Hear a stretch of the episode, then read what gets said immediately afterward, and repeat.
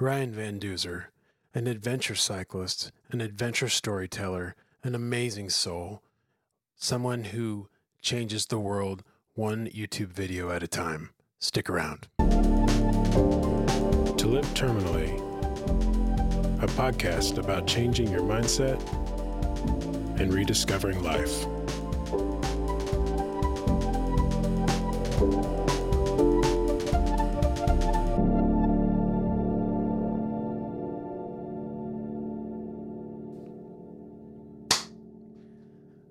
Welcome back, everybody. My name is William Wiltshire, and I am your host. Today, we have a legend in the YouTube world, and a legend as far as I'm concerned, just in life. Ryan Van Duzer. Um, I stumbled upon him a couple years back, and I, at first, was a little off put by like, this guy's so happy. And it didn't take long. I was addicted, and I've been addicted ever since. And you are a beacon of light in um, just every day, every day. And I thank you for what you do. And I'm so glad you're here. Thank you for joining me tonight. I am so excited to be here. You are awesome. It's fun to see your smile in real life. And let's have some fun. Excellent. Excellent. Let's get into it. Um, we can't start this without some no crashes, no whammies, no flatties. So you yeah, want to yeah, do yeah. it? Let's should do we it. do that? Yeah, yeah, Let's yeah. Absolutely. All right. No flatties, no, no crashies, crashies, no, no whammies. whammies. Yes. That's just that's just sacred. So Yeah. That's how I start my bike rides in the morning. It helps ward off the evil spirits. It's this dorky thing I've been doing since 2005 when I rode my bike from Honduras to Colorado. And it's, you know, it's it's it has stuck with me and I like it. And now I It's share it with the world. It's almost like a sacred um, ritual before Yeah. like a rite of passage on every adventure that Yep. uh, just to give you some good juju as you Yep. embark. So Yeah, and, it, and more than just good juju is just puts a smile on your face. absolutely, absolutely, which always gives you good juju. Anyway, give me for those who haven't, who, who those who aren't familiar with you, um, give me a quick backstory of the legend Ryan Van Duzer. How did this all begin? Well, I don't refer to myself as a legend. Uh, I think you're a legend. Let's see. You know, I'm born and raised in Boulder, Colorado. I've lived here most of my life. It's a very outdoorsy town. I fell in love with nature and the great outdoors at a young age because the Rocky Mountains are right here. This is my playground. I grew up, you know, riding bikes and running and just enjoying exploring, you know? Yeah, And that's I have continued that, you know, vibe all of my life you know, to go through some bigger points in my life. I joined the Peace Corps in 2003 after I graduated from college. I lived in a small village in Honduras. It was an amazing experience. It was a hard experience. I learned a lot about myself and about how the world works outside of Boulder, outside of the Western world. When I finished my service in Honduras, I thought the best way to go home would be to the, the slow way home, the long way home. And so I cashed in my plane ticket that the Peace Corps was going to buy for me. And I bought a bike and I rode my bicycle from Honduras to Boulder, which was an incredible experience in so Mhm. many ways. I had never felt so alive in my life. And that adventure is essentially what led to my life today as an adventure storyteller. And I love connecting with humans and I Yeah. love sharing their stories. And that's what I do now on my YouTube channel. and it's a great, um, it's an excellent channel. I love it. I Thank you. I um it's it seems like it's an immense amount of work. It is. There's no For- doubt. It, Like how you, you know, you set up the shots, you you know, and you you're constantly writing with one hand because you're constantly filming yourself. Um so I'm sure your skills are, you know, on another level.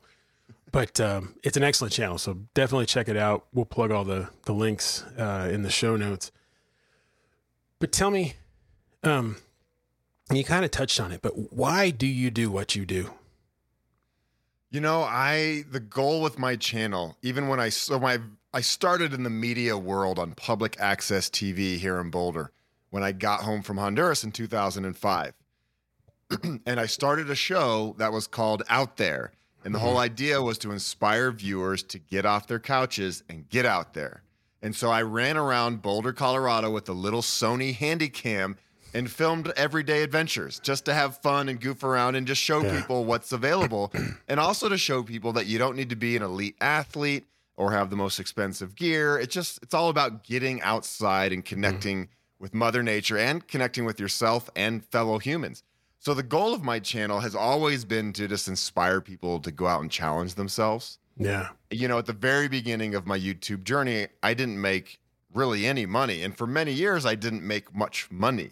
So the, the goal has just been a pure, genuine goal of inspiring people. That's how I, you know, receive payment is when I get Mhm. emails from somebody saying, Hey, I watched your videos and I pulled my bike out of the garage for the first time in 10 years.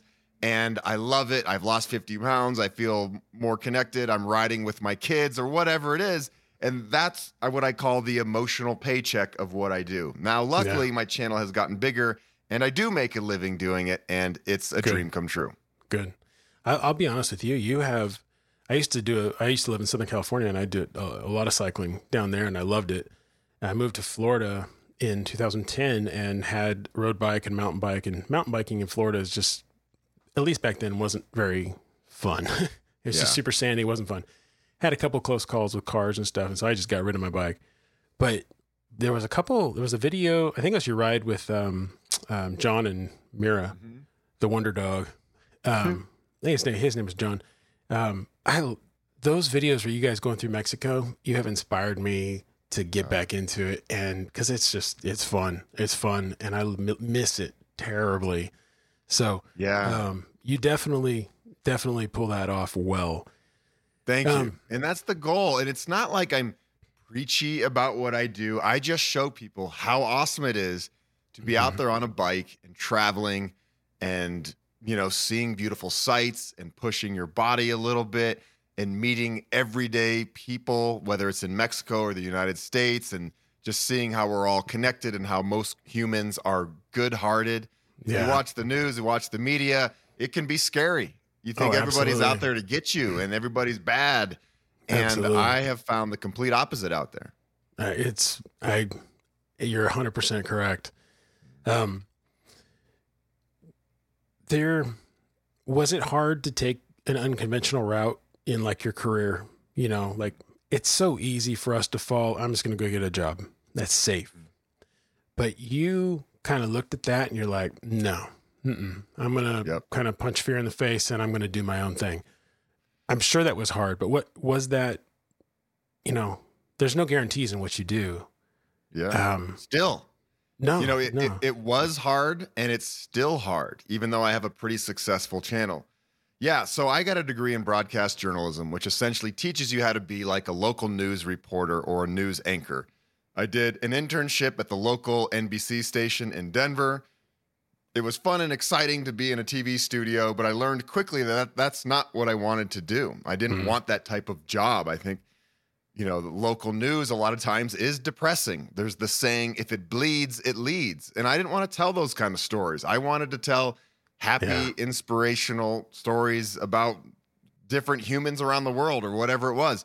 And so I knew from a young age that I didn't want to take the typical path. You know, so when I graduated from college, I joined the Peace Corps. That was my first, you know, non traditional job, and I absolutely loved it. I worked with kids for two years and worked in different schools and all these wonderful projects. And then, yeah, I, I ride my bike home from Honduras and I decide, okay, this is what I want to do. How am I Mhm. going to figure out a way to make money doing this? Because at the time, there was no online video, there was no YouTube. The only way to make a living as a documentary filmmaker would be to sell a movie and get it in film festivals, Yeah. maybe on HBO. And you know, the the barriers to entry were very difficult. And so, you know, when I get back from Honduras, I'm like, okay, well, maybe I can be like a TV host on the Travel Channel. That's what I thought I would do. Okay, that seemed like a great job. Travel the world. I get to see beautiful places and meet awesome people. And I really went full blast in that route of the uh, entertainment world for a while, going to auditions, flying to New York, flying to LA, trying to get these these TV jobs. And I had some success. I was on the Travel Channel. I was on a Discovery Channel survival show. Um, and it was exciting when it all worked out, but there was a lot of times when it didn't work out, Hmm. You know. Um, and then finally, I had been in the TV world for about 10 years. It was such a roller coaster of emotions. You get all your hopes up about some job that may or may not happen. You put all your eggs in one basket, and then it comes crashing down for reasons out of my control. Hmm. And then I'd start from zero again. And then finally it got to the point where in 2016, we shot a pilot. I thought it was the next big thing. Everybody told me this was the next big thing on Travel Channel, and it just didn't work out. And I was like, okay, I'm done. I'm sick of this world. Mhm. So I was like, I am going to try to make a go at being a YouTuber. This is back when Casey Neistat was Okay. becoming a pretty big name on YouTube and doing the daily vlogs. And I was really inspired by his storytelling and his production value. Because if you know, early on in YouTube, people were like, oh, YouTube is just kind of like webcam videos and it's not high quality and it's not a place for real storytelling. But then along comes Casey Neistat and he changed the game. And I was like, oh, okay, I want to do stuff like he's doing. And so I just went for it. I dropped the TV world, started making, you know, at least one video a week and slowly built up my channel over many, many years. And now it's been about seven years of hammering at YouTube.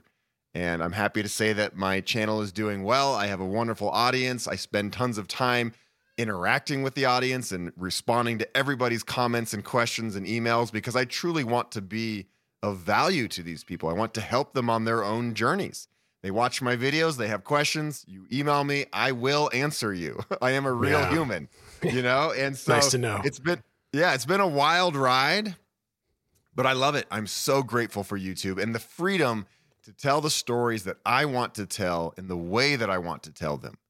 So, you know, back when I was in the TV world, there were times where I was on TV and that was exciting. Mm-hmm. But a lot of times I was reading somebody else's script. So I was just a dude that could memorize lines. It wasn't my heart and soul out there. If you watch my channel, you are seeing my heart and soul. I talk about hard things, I go through hard times, and I love it. I will. I you know, I would say that that was actually the the moment that it was the defining moment in my re- relationship with your channels when I saw you in a super vulnerable state. Um, I think you had just gone through a breakup or something like that, and I was Yeah. like, "Oh, holy cow, this guy's real." He's like, he's putting everything out there. How refreshing, and um, uh, that takes that takes balls. That takes that takes some real balls, and Yeah. um, but it also pays off, I think, and I'm sure it's paid off immensely um, to, to just be a genuine human being and Yeah. um, very inspirational. And so I, I thank you. I thank you for that. It's that's yeah, that's well, I much thank needed. you for appreciating it, you know, because it it is hard sometimes to put yourself out there. But I always wanted my channel, like I said, to be me, a represent, representation Mm-hmm. of me and my heart and my soul, and not just let's watch this bike guy channel and he's always going to be kicking butt and he's always going to be on top of mountains and life is always going to be awesome. You know, that can only go so far. You know, like Yeah. I want people to know that I'm just a real human, just like you, and I'm out riding my bike or running 100 miles and I happen to have a camera in my hand and I'm I'm talking through all of the hard things that are going on in my mind. Yeah. And then I'll have videos that have nothing to do with adventure, like why I quit drinking alcohol, or talk about the the pains of a breakup, Mhm. um, or you know, I went to the women's march in 2006. You know, I, I cover some things that are just straight up important to me. So, um, do you ever question your path in life, or or do you have any self doubts about the future of you know Duzer Yeah. TV? all the time. I mean, I know what I'm doing and I love what I'm doing, but there are moments where I'm like, wow, okay, I'm 44 years old. Can I keep doing this? Can I keep going on hard adventures and documenting them? And can I keep it like somewhat new and fresh? Mhm. You know, because in my mind, sometimes I'm like, I feel like I'm telling the same story over and over and over. Here I am on a hard adventure, and I'm essentially saying the same things as I say in any hard adventure. You know, there are things that are different. The landscapes are different. The people I meet are different. So there are moments where I'm like, okay, how much longer can I do this? And not only that, but can I keep my channel growth going? Can I keep making a living doing this? You, know, there's all sorts of things that are that are tricky about what I do. Mhm. If you just watch my channel, you're like, wow, this guy's got the best life. He travels the world and rides his bike and makes videos. That's awesome. But that's just a very simplistic way of looking at what I do. I, I've, I'm discovering that as I'm launching this podcast. I'm like, wow, this this is the easy part. Yeah. Oh, There's Yeah. a lot of work behind the scenes and it's a ton amount of work. Um, but I would imagine like, you know, like Anthony Bourdain, who just got bigger and bigger and bigger, he, he was basically doing the same thing Mhm. every episode, just a new a new story, a Yep. new location. And because and I think you do this well too, because you tell a story of the locals, the local Yeah. people in interaction with that, I think it, that goes a long ways. And even though it's on a bike, that's just that's just the um, the icebreaker. Yeah. And um, yeah, I th- I think I think you're gonna. I have no doubt that you'll you'll keep going. So I hope so. You know, and I I just wrote a book that came out in December, so I'm you know trying to stretch myself in different ways. So it's not Yeah. just YouTube. I do love going to Oh. schools and oh, you got the book oh yeah, right yeah. on. We're we're gonna talk about that. I love going to schools and talking to young people, you know, getting people motivated about following their dreams and and taking life paths that are a little bit different than what society tells you you should do. Yeah, so it's it. not just YouTube, but YouTube is definitely a major part of my life. Yeah, yeah. How do you think up your trip ideas? You know, I have a list of places that I personally have dreamed of going to for years. Mm-hmm. And then sometimes viewers will give me ideas on places to go, and I'll be like, oh, wow, I'll go check that out. And, uh, you know, sometimes I'll, I'll just get a itch to go go somewhere and I'll plan a trip within like a week or something. Okay. So there, there's like really big trip, big idea places. And then there's like smaller stuff that I fit in that just kind of happens spontaneously. Yeah. And I like to live my life that way in general, where I'm pretty free and open. If one of my good friends calls me and says, Hey, I got four days off, let's go to the desert. All right, let's do it. yeah, no, that's awesome. Let's talk about the long way home. Let's talk about your book. Um, tell us about it. Like, how was the process of writing this thing? So I rode my bike home from Honduras in 2005. The book did not get released till last December. That was 2022. So 18 years after it happened. When I did the ride, I took extremely detailed notes because I wanted to someday hmm. write a book about it. I just didn't think it would take this long. So I had all these journals that I had done nothing with. When I first got home in 2005, I sat down and started writing and I wrote like 60 pages and it was just hard. And hmm. I think I was too close to it to really have perspective of, of what I had accomplished. And then I got into the TV world and I just put it on the back burner and hmm. never really touched it until the pandemic. You know, thank you, pandemic. It's one of the positive things. I had a lot of free time, like a lot of us did, you know, and it first came about because I filmed my entire journey home from Honduras to Boulder. And I had made like one short three minute little teaser of like all the highlights of that trip. And I submitted it to the Travel Channel back in 2005. And they picked it up and it played in one of their shows at the time. And I was like, oh, cool. So that was kind of my foot in the door at Travel Channel. Hmm. But that was only a three minute little thing. I had tons of footage that I never Yeah. really did anything with. Here comes the pandemic. I don't have a whole lot of different adventures going on. I don't have a whole lot of content for my channel. I'm like, oh, wait, maybe I should go back and look at those old tapes. And so I edited together finally the story of that adventure into a long form documentary. And then I was like, well, now that I've done this, I should get into the journals and write the book. And so uh, luckily I had those journals because I forgot about a whole lot of stuff. And those journals uh, reminded me of a lot of moments that I had completely Yeah. forgotten about. And so yeah, it was it was a, a process of putting all the journals together, but also using the perspective I had on this adventure 18 years later. And I really think there's a lot more depth to the story and to the Mhm. book having written it recently as opposed to if I had written it in 2005. I think there's a great deal of wisdom that comes with it. You know, Mhm. 18 years later, I, I was I was wondering because the details in the book, the conversations, Yeah. the the scenes, the you know that just I was like, how in the world does he remember all this stuff? Because if it's me, there's no way I'm taking those detailed notes. yeah. And, and the other thing is, because I know you had a trailer behind you, hmm was the bulk of that trailer just notepads and because I'm sure it's all camcorder cassettes. Yeah. Was there like you know like just a boatload of notepads and cassettes? Because yeah, it was notepads and cassettes and some camping gear and a lot of tortillas and whatever else. You know, I had never done a bike adventure or any adventure of this scale. Yeah. So this was all new to me. So when I first packed up that trailer, I put in way more stuff in there than I should have. I had like I remember I had like six really big books in there to read, yeah. thinking, "Oh, I'm going to have all this free time at night. I'm going to read all these books." And I quickly realized there was no chance after riding my bike all day. I was tired and I was not going to read anything. I was going to be taking my own notes. So yeah. I remember ditching all the books early on and some other gear and uh yeah, I mean, it was a learning experience all the way home. It was what like 4,000 miles from Honduras to Boulder, Colorado. So is it five five months? Four four or five months? Yeah, it was uh, four months. Yeah, four months. Yeah. Um, do you mind if I read a couple things out of here? Absolutely. Let's do it. Okay, good. So, the very first page, the very first line. This feels like a bad idea. I like it. what a good summary of the yeah. entire book in the first line. Um, you had me at that first line. That's our like a little, you know, hook. Yes, yes. But there was a um, you're going through Belize and you stayed at um, this lady's house, mm-hmm. and she was the first person to like speak some life into what you were doing.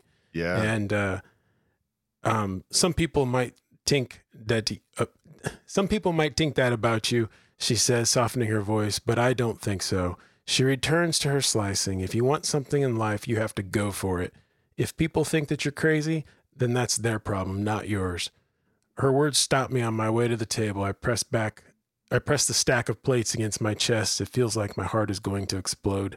I turn to the face the first matter of fact, unapologetically supportive words I've heard since I set off on this wild dream you had your whole trip ahead of you. Mm-hmm. Was this, and I know you're in Belize, it's hot, the bugs. I'll leave that for the book. Um, yeah. yeah. Was this a, like, was, was her words speaking that to you? Was that like everything to power you through? It meant a lot. And I don't think she knew how much it really meant to me. Because when I proposed this idea to my mom mainly, she was terrified. Yeah. And understandably so. You know, yeah. we, she raised us, single mom, four kids. We're all she has. And she's extremely protective of her kids. And here her little boy is telling her that she he's going to ride home through Central America and Mexico. And she's like, no, no, that's a horrible idea. Get on the damn airplane and come home.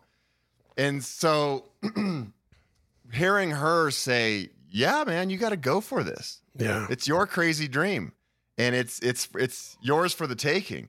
And it meant a lot to me because yeah. so many people said, "Oh, this is crazy. Don't you know about Mexico? Don't you know about narco country? You're going to get run off the roads. You're going to get robbed by benditos. And I that's all I heard from most people and I told my friends or anybody. Um, and, I, and I get it. You know, people watch the media, like I was saying earlier, and there's a lot of fear based news out there. I had lived in Honduras for two years. I spoke Spanish. I, you know, I love, you know, Latin American people, Mexican people, Honduran people. And I knew that I was going to be okay because yeah. I'd spent so much time in these countries. And so I really, in a way, wanted to prove to everybody that, you know what, these people are great. And there might be some bad ones out there, but for the most part, these humans are extremely generous. Yeah. And this is going to be okay. And I know it's scary for you, mom, but I promise you, I will be home in time for Christmas. She's a good mom, though. She's a good mom. She's an amazing mom. Do you think that if that message from this Belizean woman was more prevalent in society, do you think society would look different? That's a great point. I do. You know, I think so many people tell you, "Oh, don't do that because this and this and this," and it's their mm-hmm. own fears yeah. coming out, being projected onto people.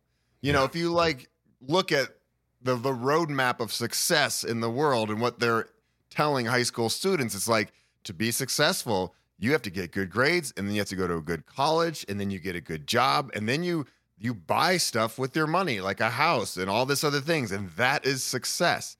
That is one way of having success, but it's not the only way of having success. And so I think success to me means being of service to the world, Mhm. being a kind hearted, good human. You know, it doesn't necessarily, money does not eh, show up in my top 10 list until the very end. Yeah. you know and i've been fortunate where you know i live a very simple life. I don't drive a car. I've never had a car and so i keep my expenses low and i haven't had to make a whole lot of money. But i do think in our society we're kind of telling the the wrong story to young people about like what you need to do to be a successful human I agree. And I think that I think we as a society need to redefine success. And Yeah. I think that we need to, instead of looking at it from the, um, in a forward lens, we need to look at it from a, like a retrospective lens, like a death. That's the whole point of this podcast is success is your view back from your deathbed. Do you have any regrets? i love and that And if you do have regrets, you know, or if you think if you you know if you know like you and me, we're the same exact age. You know, if if you think you're going to have some regrets, then let's hash that out now. Mm-hmm. Let's let's let's take care of that now so that we get to the end and we Yeah. don't have any regrets. So i love I- it i think what you're doing is great and i'm so excited for your podcast to grow this is awesome I um share share and share away. I I, Yeah. I hope it's this is more of a you know I'm a, I'm a, I, I work in radiology. I'm a you know, physician's assistant radiology, so I deal with death um, a lot. wow And uh, you know, I unfortunately, fortunately, but unfortunately, I get attached to my yeah to a lot of my patients, and a lot of them die. And it's kind of shaken me a little bit. And I'm a musician as well, and I play I play music, I write music, release it on you know uh, online, play it out in shows and concerts and whatnot, and um, and that's just what I love. I love Yeah. I love doing that. But if the message of this Belizean woman was more prevalent, I think that we would have a lot more people like doing creative and just Yeah. inspirational things like yourself and um, Yeah. not choosing a path that's safe. You know, and I I'm a big believer in creative outlets. And uh, you know, the schools when you're young, you have art class, you spend time like with clay, you get to learn a lot about like expression. But as we go through high school, you know, those classes become fewer and fewer. Mhm. And I really think we need to focus more on the arts, you know, not just, Absolutely. you know, music, but but everything and cultivate that. Because Absolutely. that to me is what makes a society interesting. Absolutely. Because, I mean, you go to work all day and you come home, and what are you doing? You're seeking out the arts, whether it's in Mm-hmm. culinary form, in, you know, um, video form, or music form. That's where you go to live. Yeah. And if we're not encouraging that, um, or encouraging adventure too, you know, um, we're starving as as a society. So I um, that's exactly why I wanted you to come on here because your you your your message, yeah, you do adventures and that's cool, but your message is is profound and needs to be like the mainstream message of the day. So um, let's let's, get it- do let's- it. You and let's me. Let's get it out there. I, I'm I'm also I'm down, man. Maybe I'll meet you at RAGBRAI if I can get the time off. Yeah, there we go. Um, page sixty-one. I have never felt so alive as I do at this moment. Alive is not comfortable. Holy cow! Holy cow! When, for me, doing this podcast scares me to death. I can get up and play and perform in front of you know a lot of people, and I'm used to it. This scares me to death, but I feel alive. hmm How do you think if you didn't do what you're doing now, do you think if you were in something that was comfortable and safe, do you think that you would feel alive? You're horribly, not horribly, you're ins- insanely optimistic. So I, I imagine you'd probably find a way to be. But do you, th- and honestly, if you were to look at yourself, do you think you would feel as alive as you do now? Not a chance. You know, it's it's pushing the edge, it's pushing the boundaries where I really feel like I'm learning the most as a human. And that's when I feel alive, is when I'm like, okay, like something really hard just happened and I didn't know if I was going to get through it, but I did. Yeah. And now I feel really good about myself. And I've just, you know, like a one more notch of confidence. And, uh, you know, I go out into the world and I just feel like refreshed, like I've just taken a bath or something. And like, you know, and it's just like, yes, woo. so, you know, you, I personally need to challenge myself. And, you know, I always tell people I go on these pretty difficult physical challenges pretty often. And I get to voluntarily choose these moments, Yeah. you know, and I get to, and I look at this as practice for life because there's a lot of life that comes at you that you do not choose. Hard moments with Yeah. your health, with relationships, maybe you lose a job. And me going through all these hard times on my adventures gets me ready for this kind of stuff Yeah. you know and i just you know i look at things with a level head i'm i'm a lot more calm and cool in tough situations and i i know that nothing lasts forever There is Yeah. always a way through it might be really hard it might suck there might be consequences but there's always a way through and for me when i when i reach those points in my life and i've overcome something extremely difficult i i feel so alive Yeah. and that's Totally. an amazing feeling you know Yeah. it's cool to go to the store and and buy something new you know but that enjoyment lasts about five minutes you know Yeah. but Yeah. if you're if you've really gone through the ringer with whatever challenge you're, you're navigating in life and you get through it man it's such a great feeling I'm sure. I'm sure. I mean, I agree. I've I've Yeah. had my own challenges, and um, even in the darkest hour, when you think that you just can't do it, you always seem to come out on the other side, and you're always better. Always, always, Always. better. In the moment, you think there's no way you could be better, but you're always better. yep Um, I thought if I ignored it, the pain would take care of itself. But that's not how pain works. It's like a beach ball in the water. The deeper you push it down, the higher it shoots back up when you grow tired of holding it under. I. Damn, Ryan. yeah It's you pulling good. out all the good stuff man I because I want people to get this book. I want people to get this book. Read this book. This book is it's excellent. It's it's easy reading. It's fun reading, but it's deeply profound. But that line right there. I mean, we've all held a beach ball under the water. we all know the feeling Yeah. Yeah. But it, it summarizes discontent or um, dissatisfaction so well. So well. You can only hide it for so long yeah and then it's going to bubble up. And maybe that's the source of midlife crises, crises, crises. Um, um, I don't know. What are your, what were your thoughts in, in, in that line?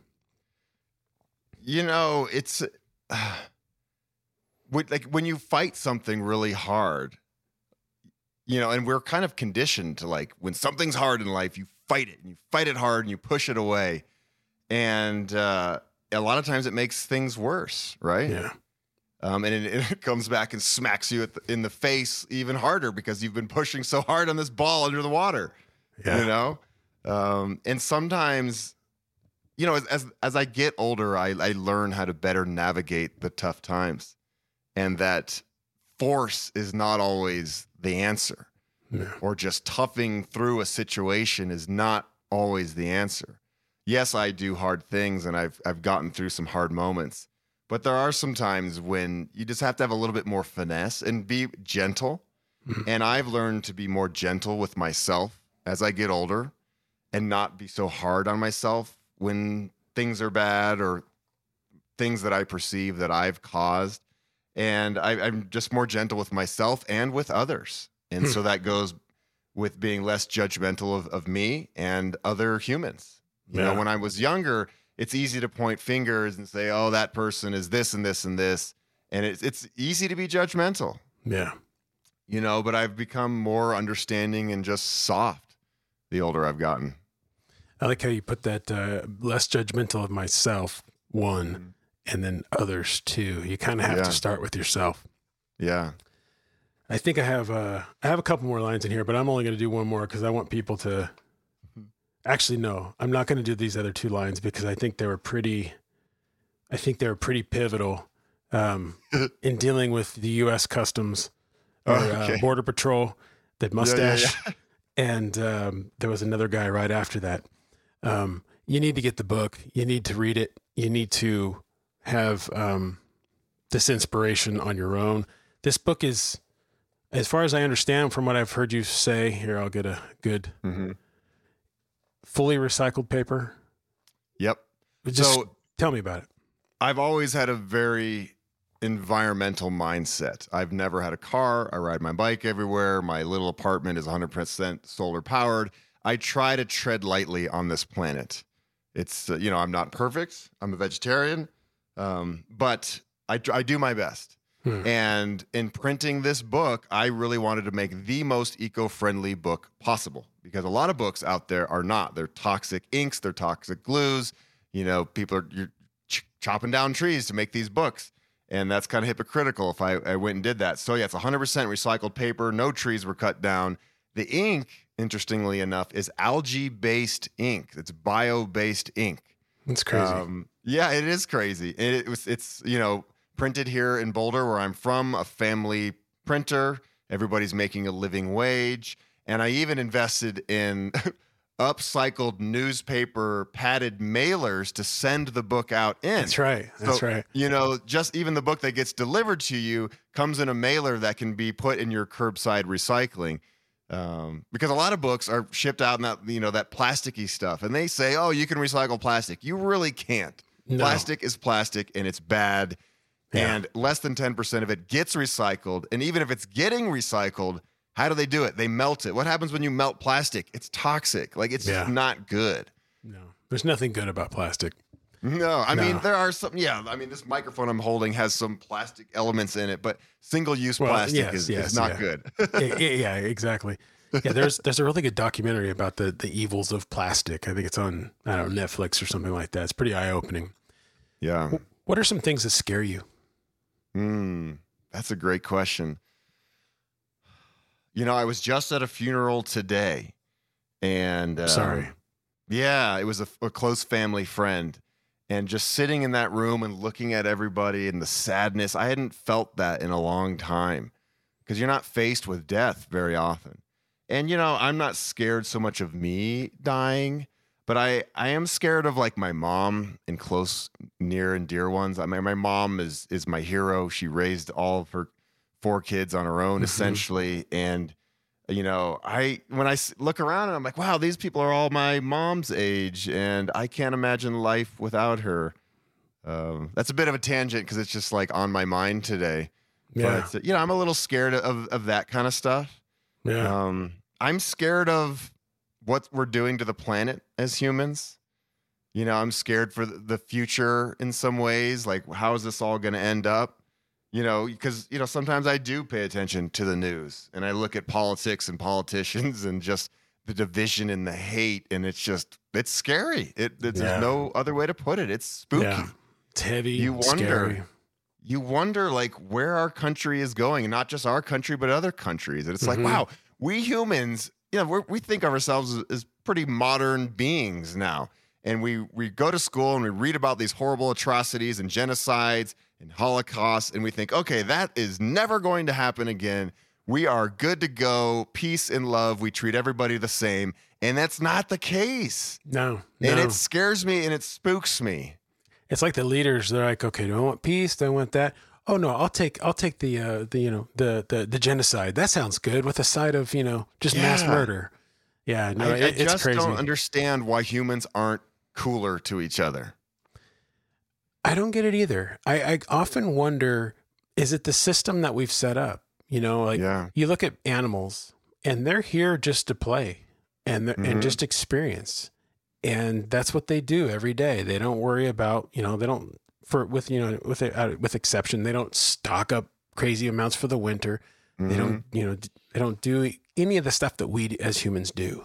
Yeah. And they don't have any of the problems that we as humans have. Yeah. And so, are we subjecting ourselves to a process more than playing? Do we need to play more? Because Yeah. my second episode is the you know the world is your playground. Yeah. Play, play. And I I love that you chose that topic because I'm a big believer in play, and uh, that's why my channel is so playful. You know, I'm 44 Mhm. years old, and I, in- a lot of ways, have a very young spirit. I still look at the world the way I did when I was a kid, and everything's new and exciting and fun.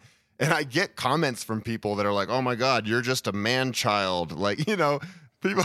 And it's like, no, like I'm not. Like I'm just genuinely excited to navigate this Yeah. life in a way where there's a lot of wonder and awe Yeah. and excitement. And when I meet Yeah. somebody new that's amazing, like I'm going to be excited about it.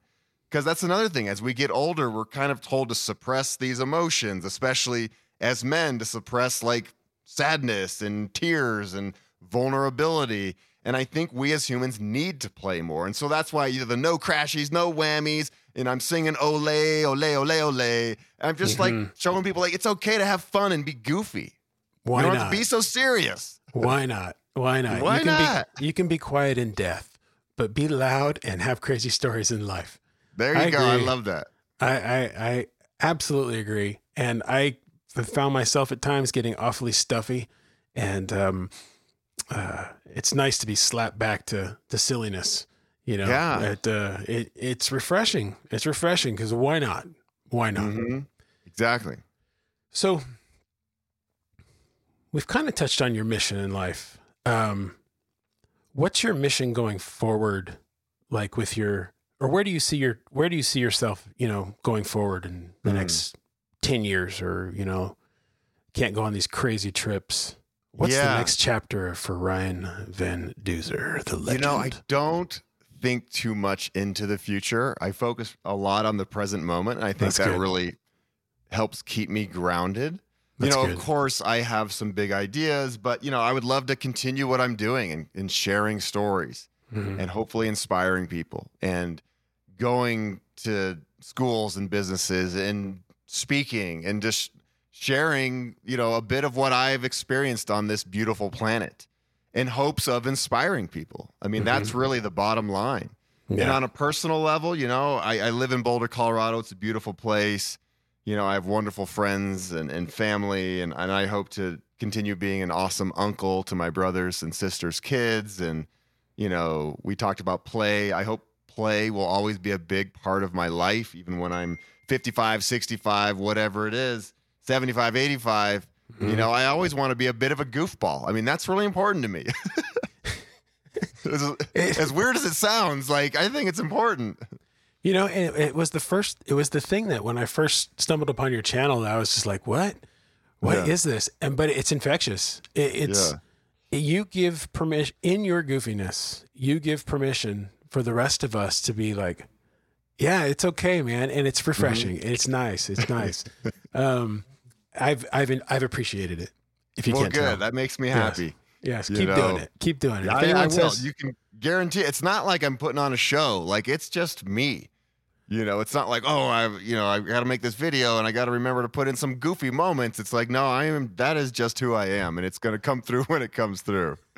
No, that's good. That's good. There's too much, there's too much, um, fake Yeah, you know fakeness on you know in the in the world these days especially in social media world you know yeah. um what advice does modern day ryan have for young ryan Mm. 10 year old ryan 15 year old Yeah. ryan You know, I've kind of touched on it, but not to take things too seriously.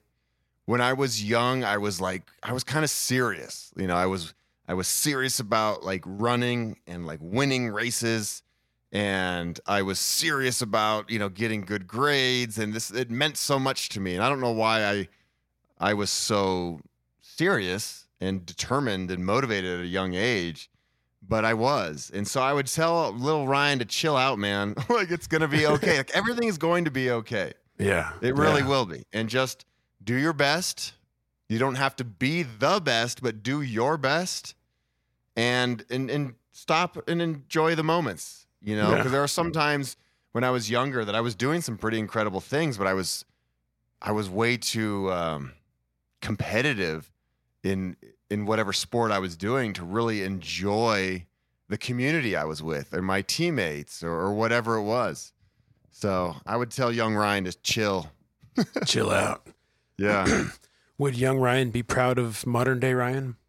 Yeah, and I've said that a few times. You know, like young Ryan would be pretty psyched.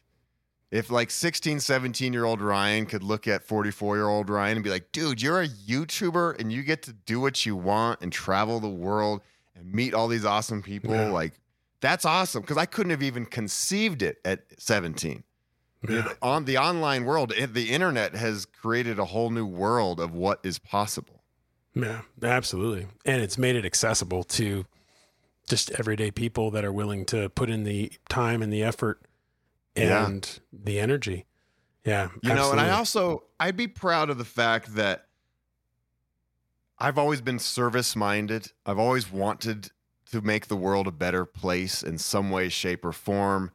You know, I go back to, you know, we grew up here in Boulder, single mom, four kids. We didn't have a lot, Mhm. you know, eh, but we did benefit from people being extremely generous with our family. Hmm. And I remember as a young guy being like, when I get older, I am going to hook people up. Like, if I ever like make money, Yeah. if I'm ever successful, I am going to do my best to give back. Yeah. And I've really been able to do that throughout my entire life, starting with being a Peace Corps volunteer at age 23. And now with my YouTube channel, I'm able to host fundraisers and raise money to get kids on bikes. And, you know, a big part of what I do is I love giving away bicycles to Mhm. people. And, and, you know, I am just such a, a big believer in bikes can change lives. It, Let's- and it did for me. Absolutely. Absolutely. Let's talk about your bike. Mm-hmm. You um custom, you helped Yeah. design it. Tell it tell us tell us about it. So in 2020, during the pandemic, everything's kind of shut down. All my travels were kind of put on hold. And I had at the time a bit of a partnership with a bicycle company in New York City called Priority Bikes. And I had one of their commuter bikes. And at the time, all they made were like city commuter bikes that were low maintenance and bomb proof. And they were cool. And I, I love my commuter bike because, again, I don't have a car but I really love adventure. I love mountain bikes, and I mm-hmm. wanted them to have a mountain bike. And I'm like, hey, how about we design a mountain bike? And it was the pandemic. They're like, sweet, let's just let's do it. Let's go for it. So I was like, okay, let's design this mountain bike, and then I'll go ride it down the Great Divide route, which is a 2,500 mile route along the Continental Divide from Montana to New Mexico.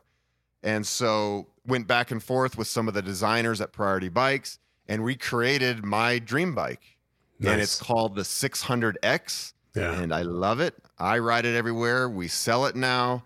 And when I'm able to, I like to give away those bikes at the end of my adventures. I I think it's awesome. It, it looks like a really cool bike. It Yeah. it definitely. There's another there's another company out there that makes that uh, the the the, um, the belt drive Belt drives. and that's kind of used for like world travel and it's like five or six thousand dollars something Mhm. really really expensive. And this bike is not cheap, but it's a whole lot more affordable than um, a lot of travel bikes out there.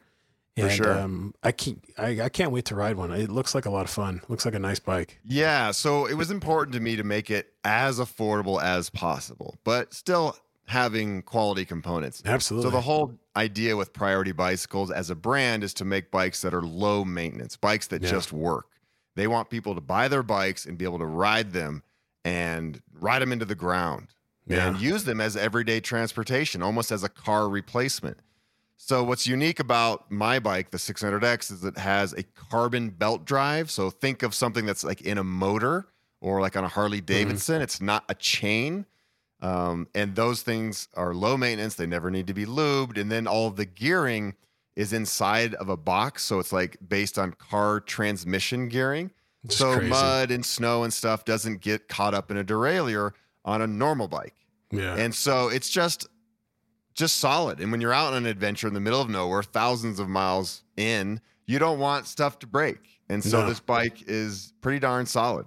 Solid. It definitely. Um, where's a big adventure you want to go? Like, name your dream adventure. Like, just bucket list adventure? My dream adventure, and I can't believe I haven't done it. I've been talking about it for like 10 years. Well, I wanna it, go to- it. I know. I want to go to Bhutan. And Oh, for those really? of you who don't know much about Bhutan, Yeah. it's a Himalayan kingdom sandwiched in Mhm. between like Nepal and India and China. It's supposed to be beautiful. And what I really Mhm. like about this country is they measure their nation's uh, wealth in happiness Happiness. gross yes. national Uh, happiness. and they're really focused on people living good quality lives and having enough to eat and, and healthy and being Yeah. happy and being kind to mother nature and they also have beautiful himalayas so there's a route out there called the snowman route and i really want to trek this walk it not on a bike it's uh, it goes over nine 15000 foot passes It's and I think it would probably take three weeks to a month. And I just want to go walk around the Himalayas in Bhutan. That's my dream dream destination. I think I think that would be a blast. It's funny that you mentioned that because Bhutan is actually one of the inspirations behind this podcast. Oh, right on. They they their culture they focus on they they encourage you to think about death three times a day. oh, really? And in thinking about death, I read this in a book called um, um, Comfort Crisis. Mm. Really good book. I recommend any everyone read it. Um, but yeah, they think about death three times a day that they would f- be more fully alive. Yeah. And um, they're really interesting people. Like their GDP is very, very low, but everybody owns a house. Everybody has free healthcare. Everybody is fully taken care of, and um, they're super happy. So, I I would go there in a heartbeat. Well, maybe we're gonna have to go together, buddy. I, let me know. I'll be there for you sure. know, it's funny. We were talking about like what society and what I'm scared of, and it's like, why are humans so mean to each other? Like, I think we need to take an example from Bhutan.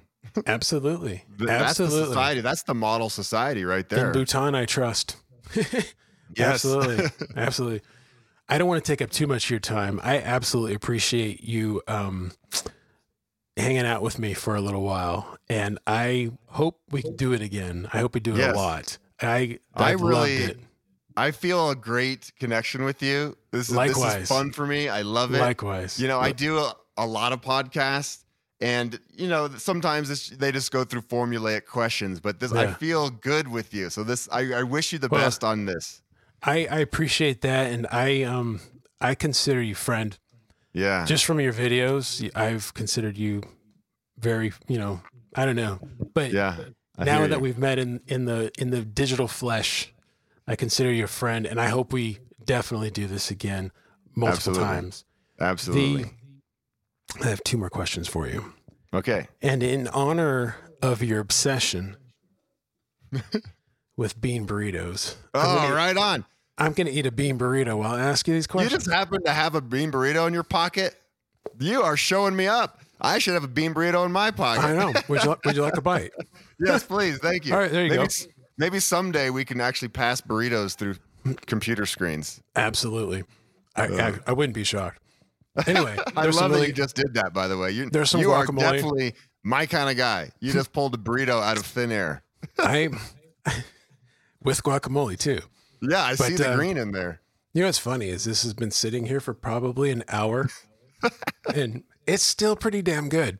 Yeah, burritos. So, So- on all my adventures, I eat a lot of bean burritos, and I have always on my bike a, a pack of tortillas and sometimes old beans. And at the end of the day, I'll slap the beans on a tortilla, and people are always like, "Oh, that looks so gross. It's cold." I'm like, "No, it's It- awesome." It and in honor of you, I didn't even heat it up. I scooped it out of the can, slapped it on a cold tortilla, put some guacamole that my wife made that's delicious, and um, it's been sitting on a it. plate in a chair in my office for since well five thirty. You're my new favorite human. This is great. Anyway, so in honor of the bean burrito, what would your last meal be? oh. Last meal on earth. It would have to be something along those lines. You know, I love Mexican food. I lived in Honduras for two years. I ate beans and rice like every single day. I do love avocados and guacamole. So my last meal would be some sort of a big burrito, lots of avocados. I love fried plantains. Oh God, yes. So good. You So know, good. Uh, get some tomatoes in there.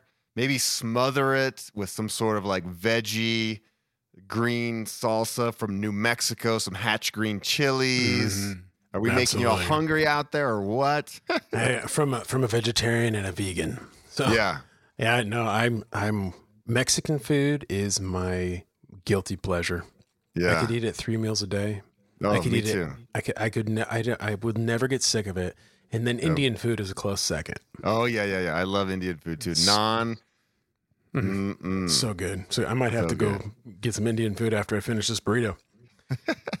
While you're eating this delicious Mexican food, Yes. there's going to be three people at your meal, Oh. alive or dead. Who are these people? Let's see. This this is a, this is a fun question. You know, I would I've, I would love to hang out with the Dalai Lama. Hmm.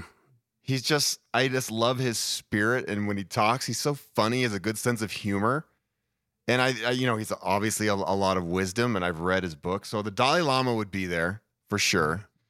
Uh, maybe you know, and this is quite the opposite from the Dalai Lama, but it'd be cool to have Taylor Swift there.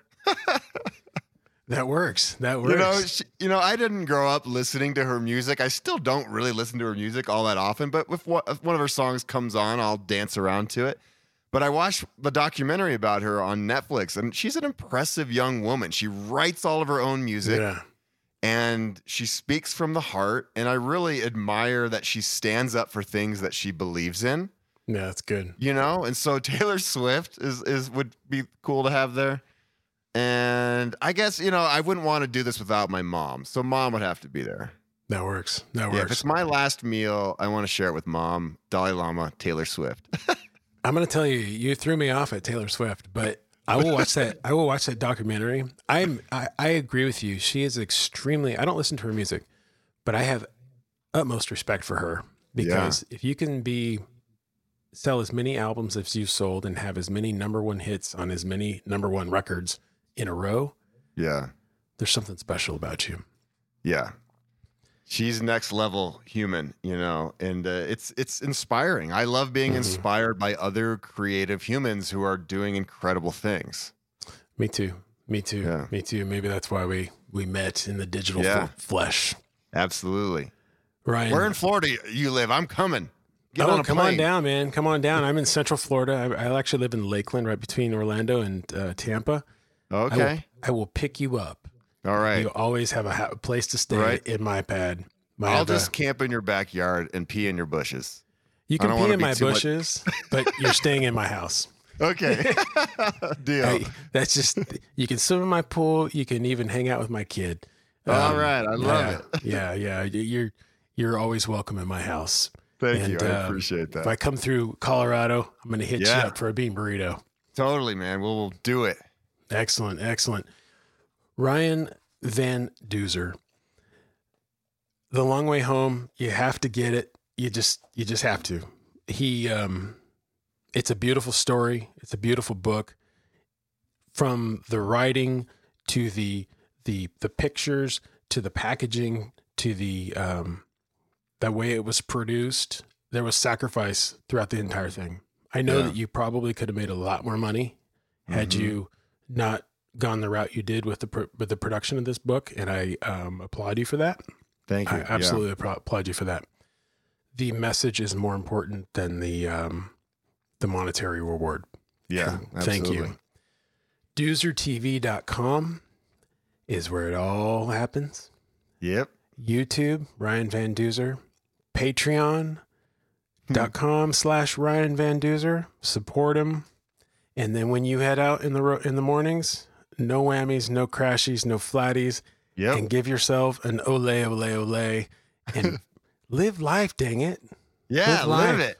Live it. An ole a day keeps the doctor away. That's right. That's right. You just said that on your uh, your live live stream the other day. Yes. But um, Ryan, thank you so much. Thank you for spending some time with me, taking a chance Yeah. on a new podcast. Thank you for what you do. Thank you Mhm. for putting yourself out there.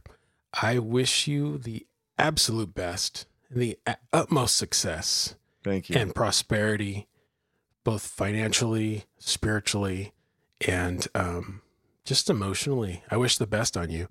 And I think you have a bright future ahead, and I can't wait to see how it unfolds.